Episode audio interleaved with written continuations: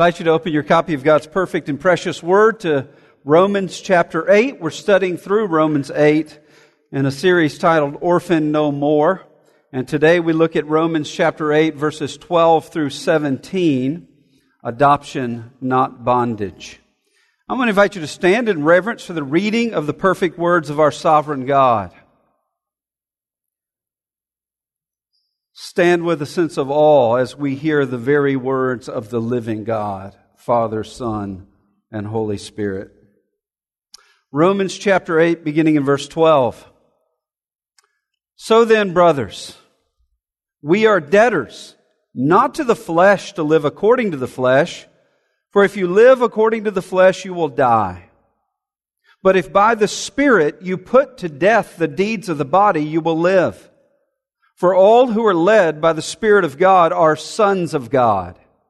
For you did not receive the spirit of slavery to fall back into fear, but you have received the spirit of adoption as sons, by whom we cry, Abba, Father. The Spirit Himself bears witness with our spirit that we are children of God. And if children, then heirs, heirs of God and fellow heirs with Christ, provided we suffer with him, in order that we may also be glorified with him. Let's pray. Lord, teach us, change us, transform us by the truth of the gospel. May we see Jesus more clearly today. May what we know about Christ and the gospel be made new by the work of the Spirit. May those who are apart from Christ, may they become children of God this very day. We have been reminded in baptism of your power to do just that. And we open your word with anticipation of how you are going to continue to do it. We pray all these things in Christ's name for his glory and our good. Amen. You may be seated. If you want to judge how well a person understands Christianity, find out how much he makes of the thought of being God's child and having God as his father. Those are the words of J.I. Packer from his classic book, Knowing God, that I would recommend anyone to read. So, how much do you make of the thought of being God's child? Of calling God Father? How much do you make of that? How does that govern and control the way you think about your life and your life in this world, or does it? I fear that many, if asked, what has Christianity done for you? will answer, my sins are forgiven. I'm going to heaven when I die, and God is there for me when I need Him. Now, all of those things are good things, right things, true things. But it seems to me that often, in our understanding of what God has done for us in Christ, the gospel is left in the courtroom. That it is the declaration that a sinner is now righteous in Christ and he is free from the penalty of his sins. And the end of the story is heaven. And yeah, I need God sometimes in my life. So, so God functions as kind of an almighty judge that pardons us and an occasional therapist that's there whenever we need him. And yet the biblical witness is far more rich than that. Certainly it's appropriate to say, what has Christianity done for you? My sins are forgiven. I'm going to heaven when I die. But what about God is now my Father, and I am a child of God? Jesus is my Lord and Savior and my elder brother. And the Holy Spirit lives with me. I will always be a child of God, and I have an eternal inheritance. That language is so vital. Because the gospel does not leave us in the courtroom. The almighty judge who declares the sinner righteous in Christ because Christ has paid the penalty for the sin becomes the almighty God who is now Father.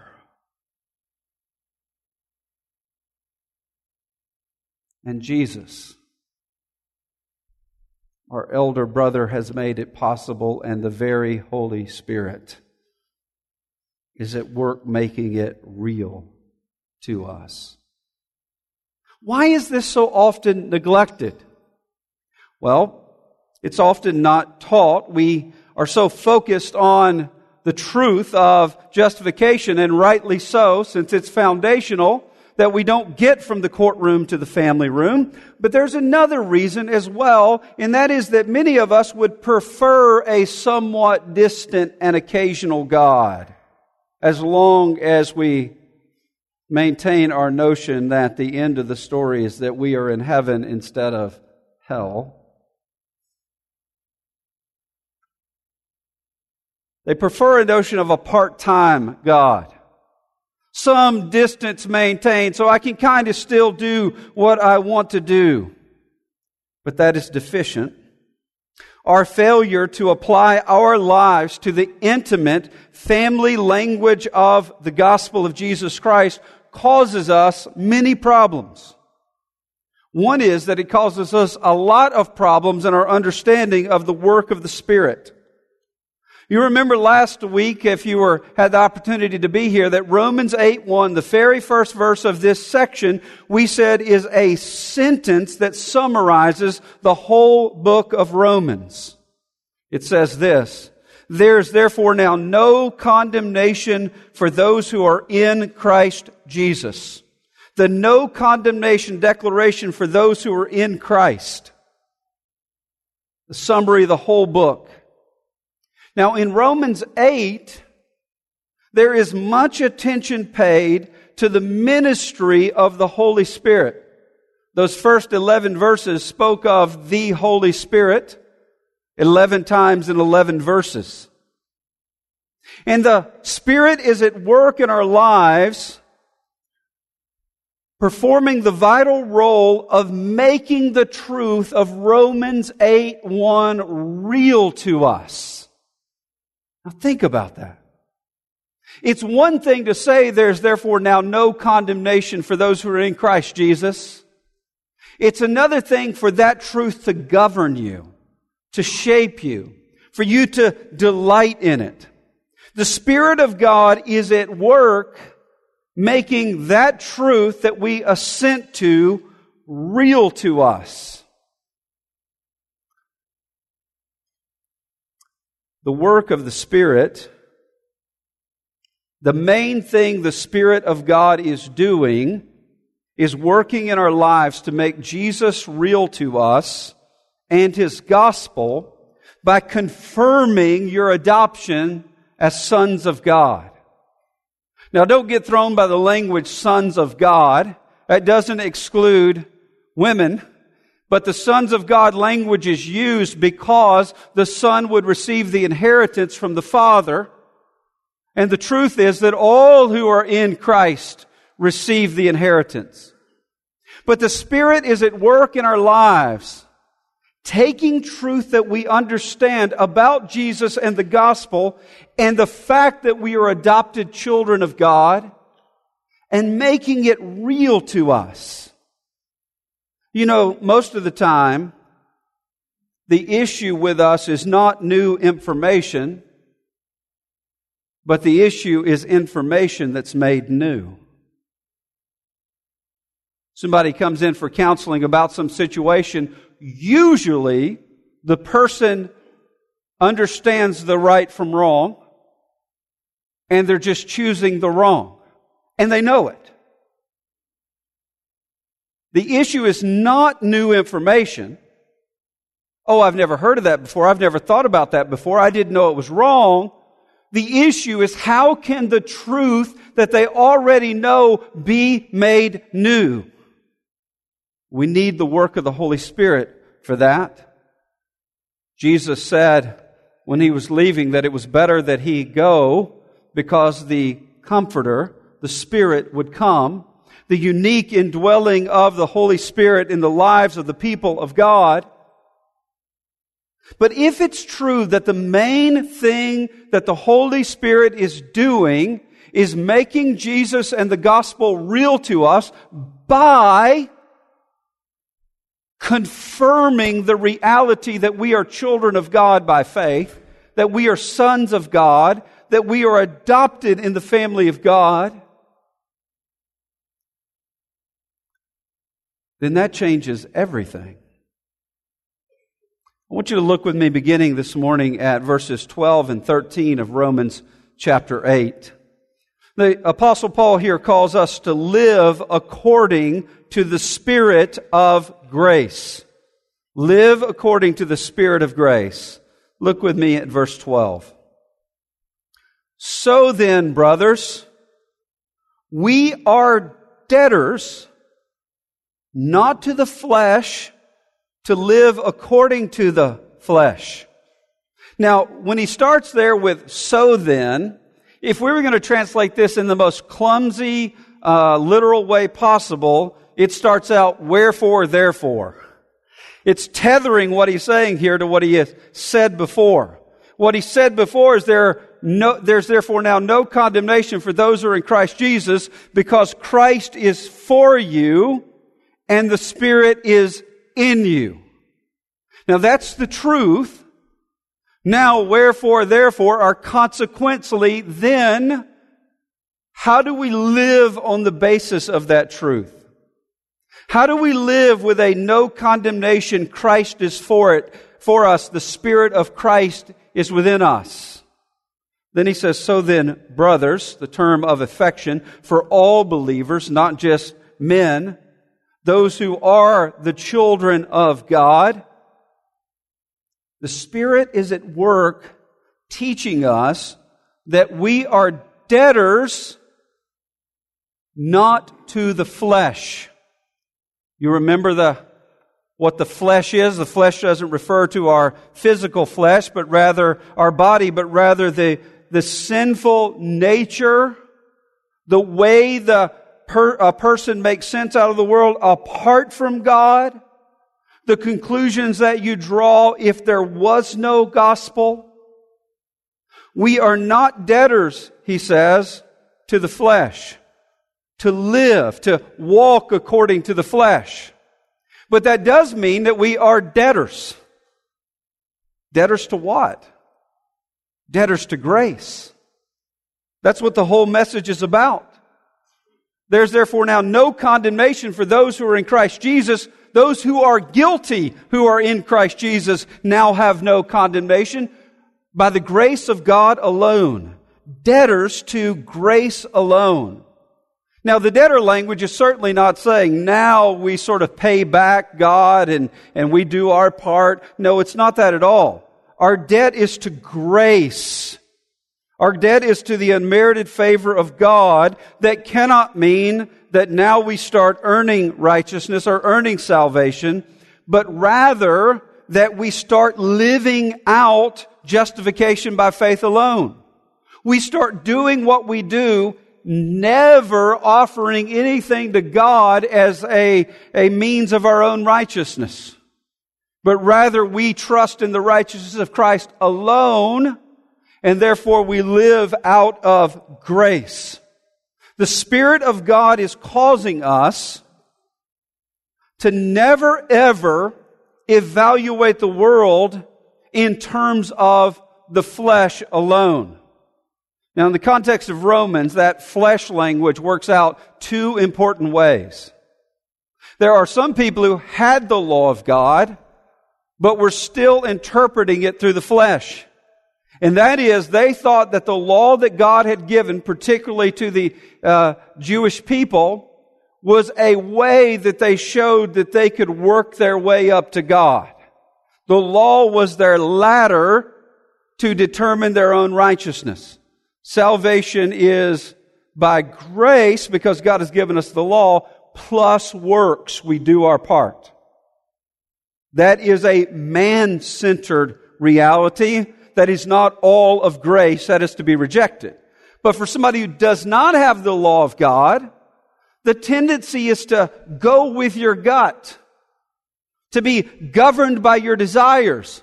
Of course, I should do this. Of course, I should have this. Fleshly desires. Fleshly self-justification. Fleshly desires. What matters most is what I want. Both of those things are living according to the flesh because they're excluding living on the basis of grace alone. Living based on grace. Meaning that our life is a response to the merciful love of God. The Spirit is always at work reminding us that it is 100% grace. That we are the no condemnation community only because of what Christ has done for us. Now, that means a lot of things, but one of the things that we see clearly is that spirit filled people don't constantly talk about the Spirit and don't constantly talk about themselves.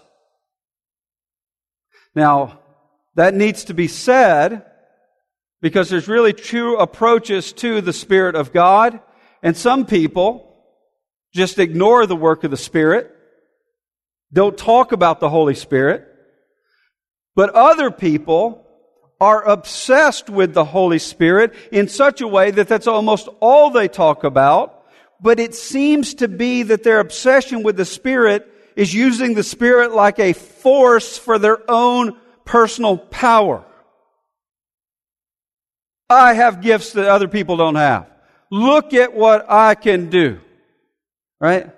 That is at odds with the work of the Spirit Himself. The Spirit is making the truth of Jesus and the gospel real to us. Spirit is a person.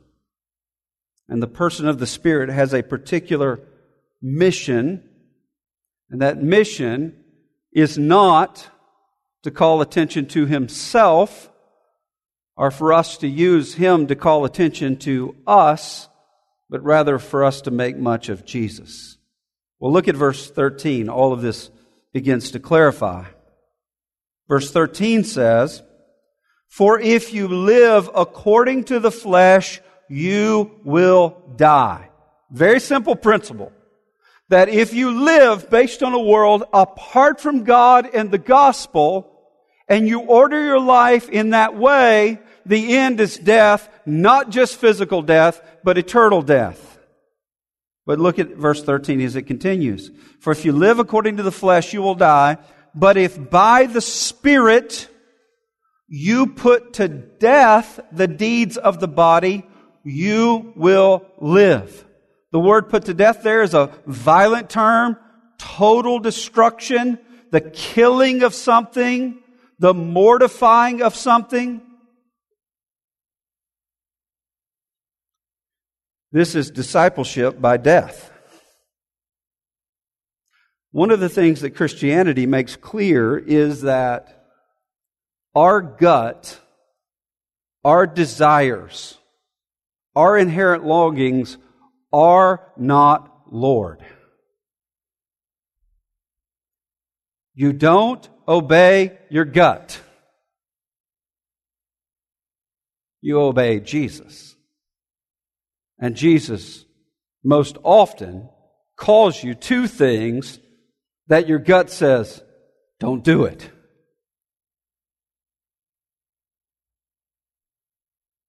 You are putting to death those things, those desires that are contrary to what Jesus would have you to do. You're at war with them because you are living by grace. You're not at war with them using them as a tool to show how righteous you are.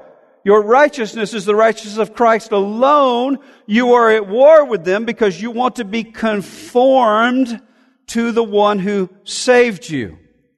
That is, live accord to the, uh, in accordance with the Spirit of grace. Philip Yancey, in one of his books, says, The world runs on ungrace. And believers are in the world living based on grace. What does it mean to put to death the deeds of the body? Well, one very simple thing it means calling sin and evil sin and evil. See, in a world that's marked by so many events that, that people look at and they are so wicked and rebellious, they say, what, what, how is there an answer to that? A lot of people live on the basis that people are basically good and they see what's going on in the world and it causes this problem within their soul.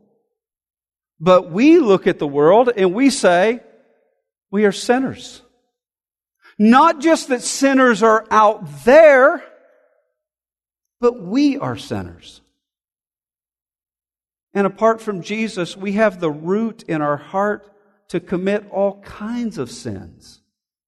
That we don't look at what anybody does and say, I would never do that. It's what Jesus is talking about when he says, if you look at someone lustfully, you've committed adultery already. Why? Because your lusting after someone is proof that the, resu- the root of adultery is in your heart. And if you acted on that, you would be obeying the desires of the flesh. See, we have a category for all this. And, and, and we call sin, sin and evil, not just the sin out there, but the sin in here. We are not yet outside of the presence of sin, so we are battling our own indwelling sin. We are actively working against it in our life, not passively. So we're ordering our lives in a way that we are trying to kill the indwelling sin because we believe at the end of the day, God is right and the path of life is to walk in line with the gospel. And that means constantly disobeying my gut or my flesh. The war that we are at with indwelling sin. Not to prove our righteousness, but to make much of grace. Live according to the Spirit of grace. Let me put it this way. Sin promises life and guarantees death. Grace brings death and guarantees life. We picture death in the baptistry. Buried with Christ in baptism. Raised to walk in newness of life. And then we are at work in our lives putting to death the indwelling sin, knowing that one day God will remove us in a new heavens, new earth out of the very presence of sin. As the Spirit works in us to make Jesus and the gospel real to us, that we will live according to the Spirit of grace, the Spirit will lead us based on what is the fundamental reality of being in Christ. And that is this in verses 14 through 17 be led by the Spirit of adoption. What are the marks of being led by the Spirit? They're here. First of all, it's this confident sons, not fearful slaves. Look with me at verse 14. For all who are led by the Spirit of God are sons of God. Now, understand that connection. Led by the Spirit of God, sons of God. This is important. And by the way, it's something we all struggle with. We all struggle with uh, saying we believe the gospel, but living as though we are servants earning our way and earning our keep. And he says, no, you don't want to think like that. You want to, you want to live as sons of God. The Spirit of God doesn't lead you to live as a fearful slave. The Spirit of God leads you to live as a confident son. Now, when we hear that phrase, led by the Spirit, that's not talking about guidance in the way we often think about it. We, we, we tend to talk about being led by the Spirit, and what we focus on are those decisions that we have to make where there is no clear directive. And oftentimes there are decisions we could do it or not do it to the glory of God. But our idea of being led by the Spirit is God gives us the details of what we should do. So being led by the Spirit means that the Spirit decides for me which job to take, what college to go to, who to marry, and we could go on and on and on. That sort of guidance. But that's not what's going on here or what he's talking about. We want details but God gives us, the Spirit gives us direction. Gospel direction. It's a different thing. The Bible says the secret things belong to the Lord. God says, Abraham, I want you to leave your homeland and go somewhere else. Where? I'll tell you later. God's often not filling in the details. But He's giving us the direction that demands us to exercise faith by which we grow. The truth is, as you struggle with indwelling sin, it would be bad for you to know the details. God grows us through leading us on the basis of direction where we make decisions in accordance to what we believe is reflective of biblical wisdom. Led here means to be directed by, governed by, ruled by the Spirit. It doesn't mean you wake up in the morning and you say, does God want me to make the mac and cheese today or the green beans? It's irrelevant. You can make either to the glory of God. If you're going to make it, just try to make it good. That's not what's going on here. Or does God want me to witness to my neighbor? You don't even have to pray about it. Yes. Oftentimes we crave stuff like that as a distraction from what the Spirit is really doing. And that is travel in the direction of the gospel. Walk in line with the gospel. I will point you never to make much of the flesh, whether that be a religious pathway of making much of the flesh or a irreligious one. What I'm doing, he says, is convincing you that you're sons of God, that you have an identity as a son. And by the way, this is, this is not a hard concept. A parent who makes, hovers over their child and makes every decision for their child is doing a poor job of preparing to send their child out.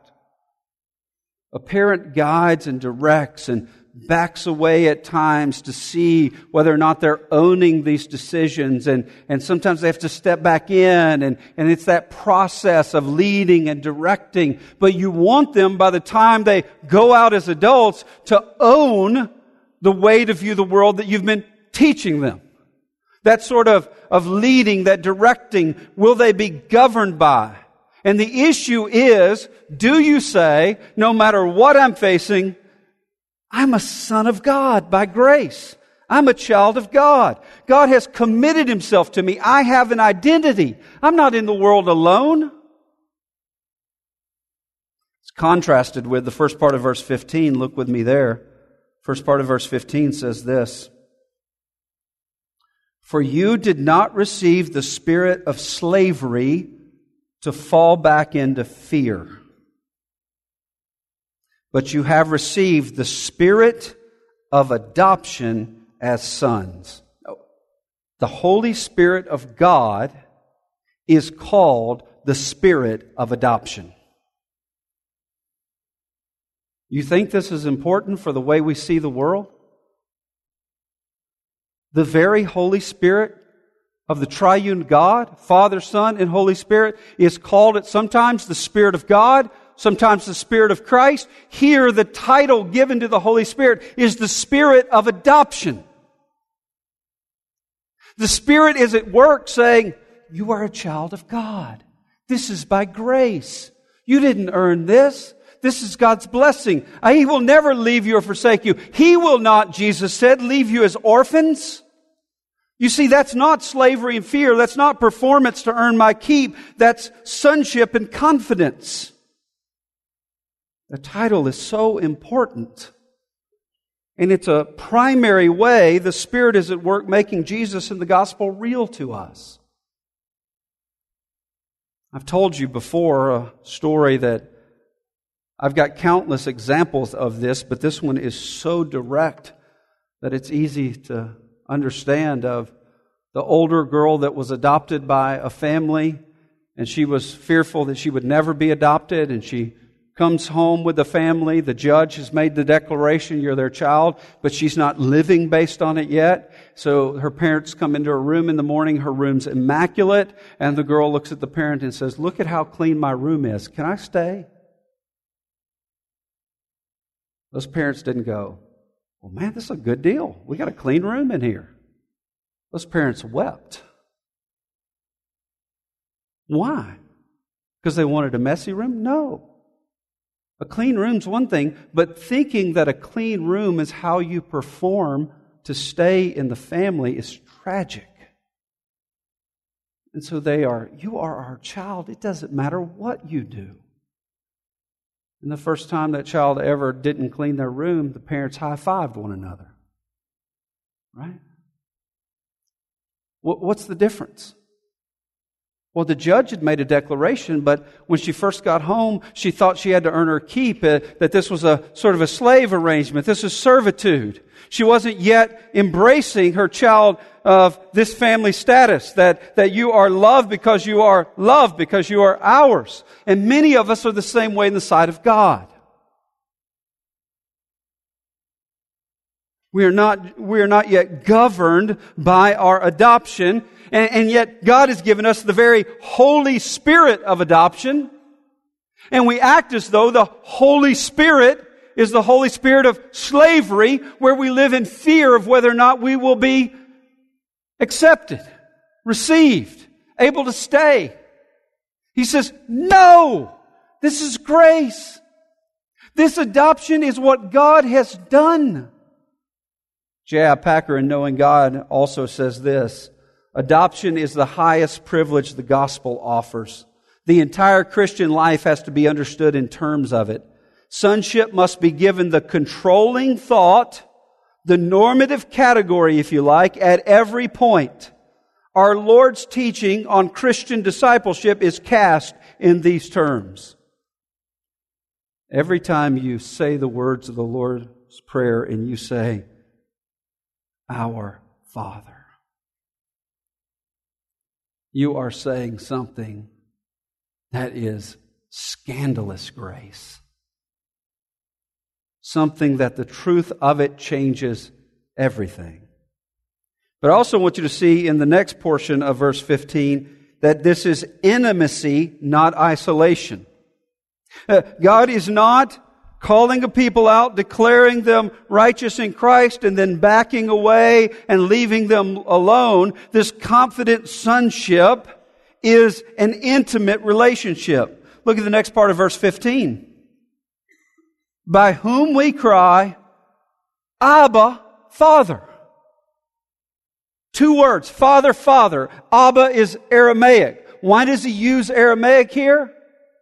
Well, in Mark 14, 36, uh, this is a way that Jesus spoke to the Father. The spirit of adoption is at work in our hearts, causing us to cry out, Abba, Father. Why Abba, Father? That we have the same right and connection to the Father through Jesus as Jesus does. Have you ever thought about the fact that in Christ, that the Father will no more reject you than he would reject Jesus. The gospel is scandalous. This is amazing. Why do we blunt this? Abba, Father, I can address the Father with terms of intimacy like Jesus did. Yes, because you are one with Christ. You are forgiven. You are a son of God. And notice the word is the word cry. John Calvin says here, he doesn't just say you can say Abba Father because crying out is a term of intimacy. You cry out, Abba Father. There's a desperation that you know that you are crying out in a direction of love, in a direction of fatherly love.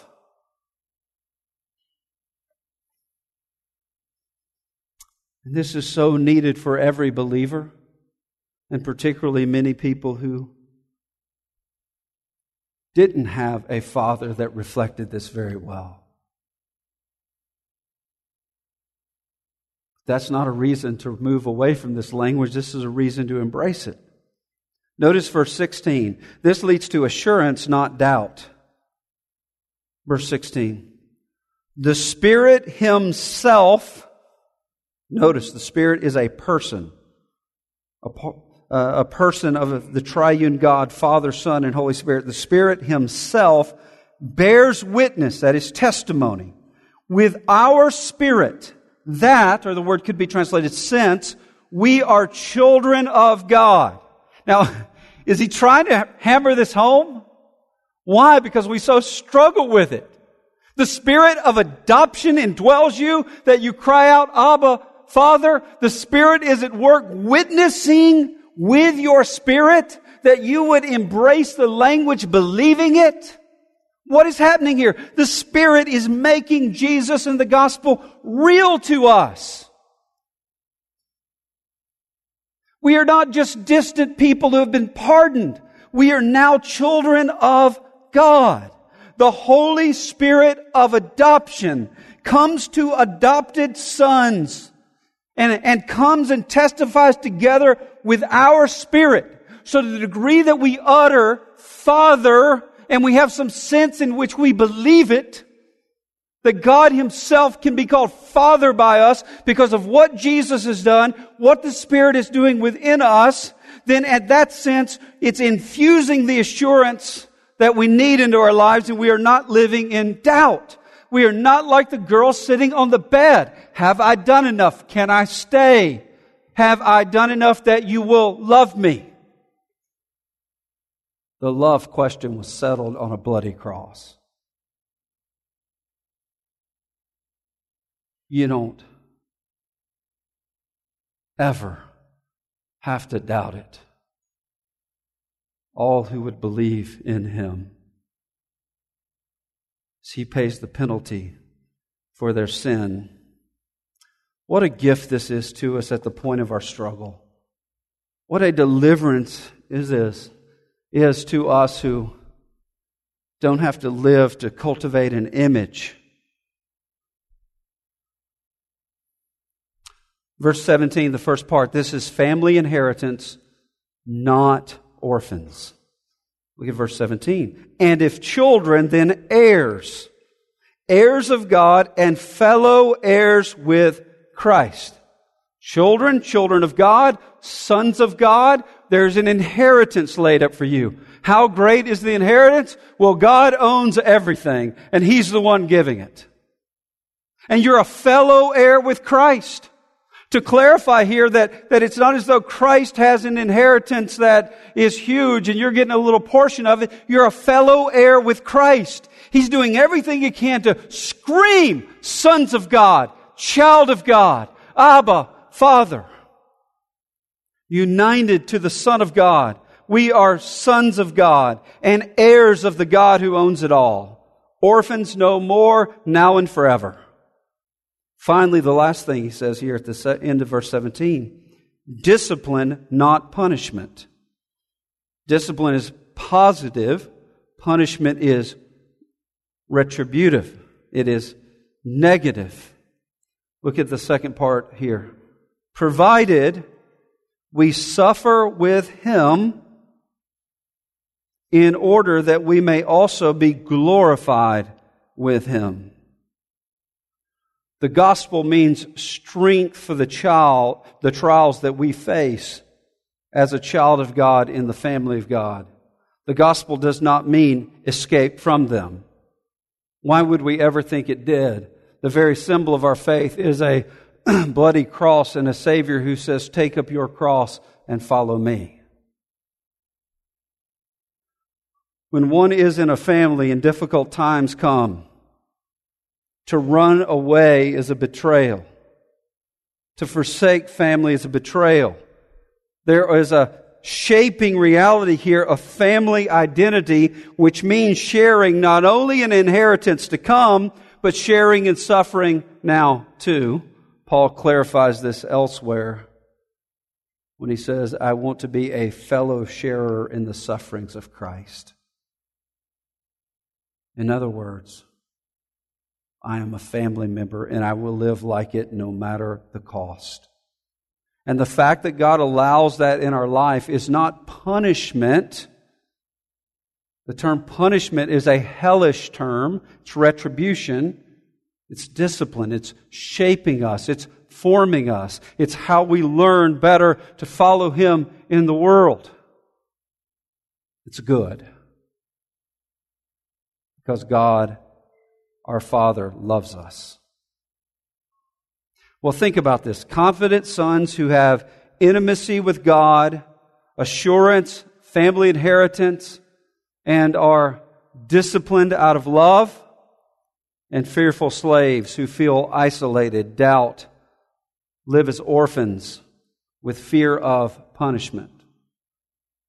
Now, think about the difference in the way you see the world the confident son.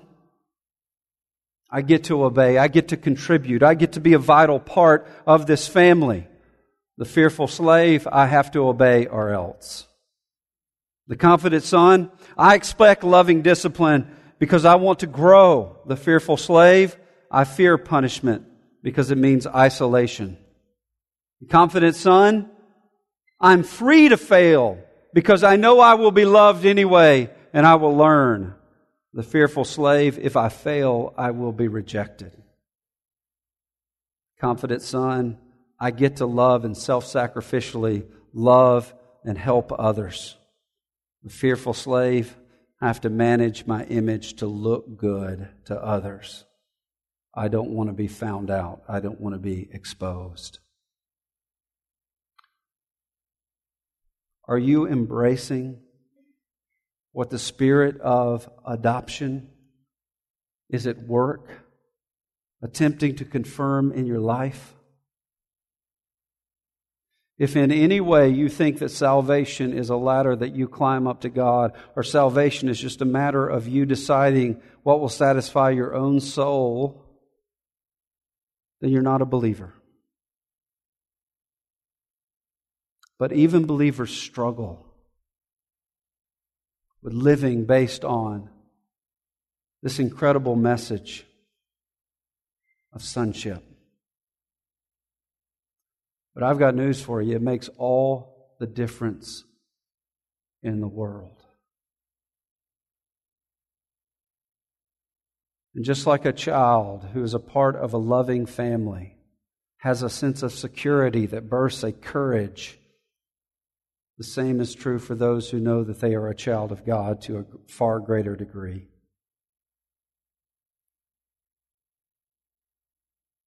Are you living based on that great truth?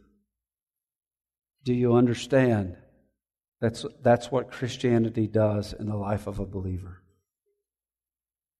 Let's pray.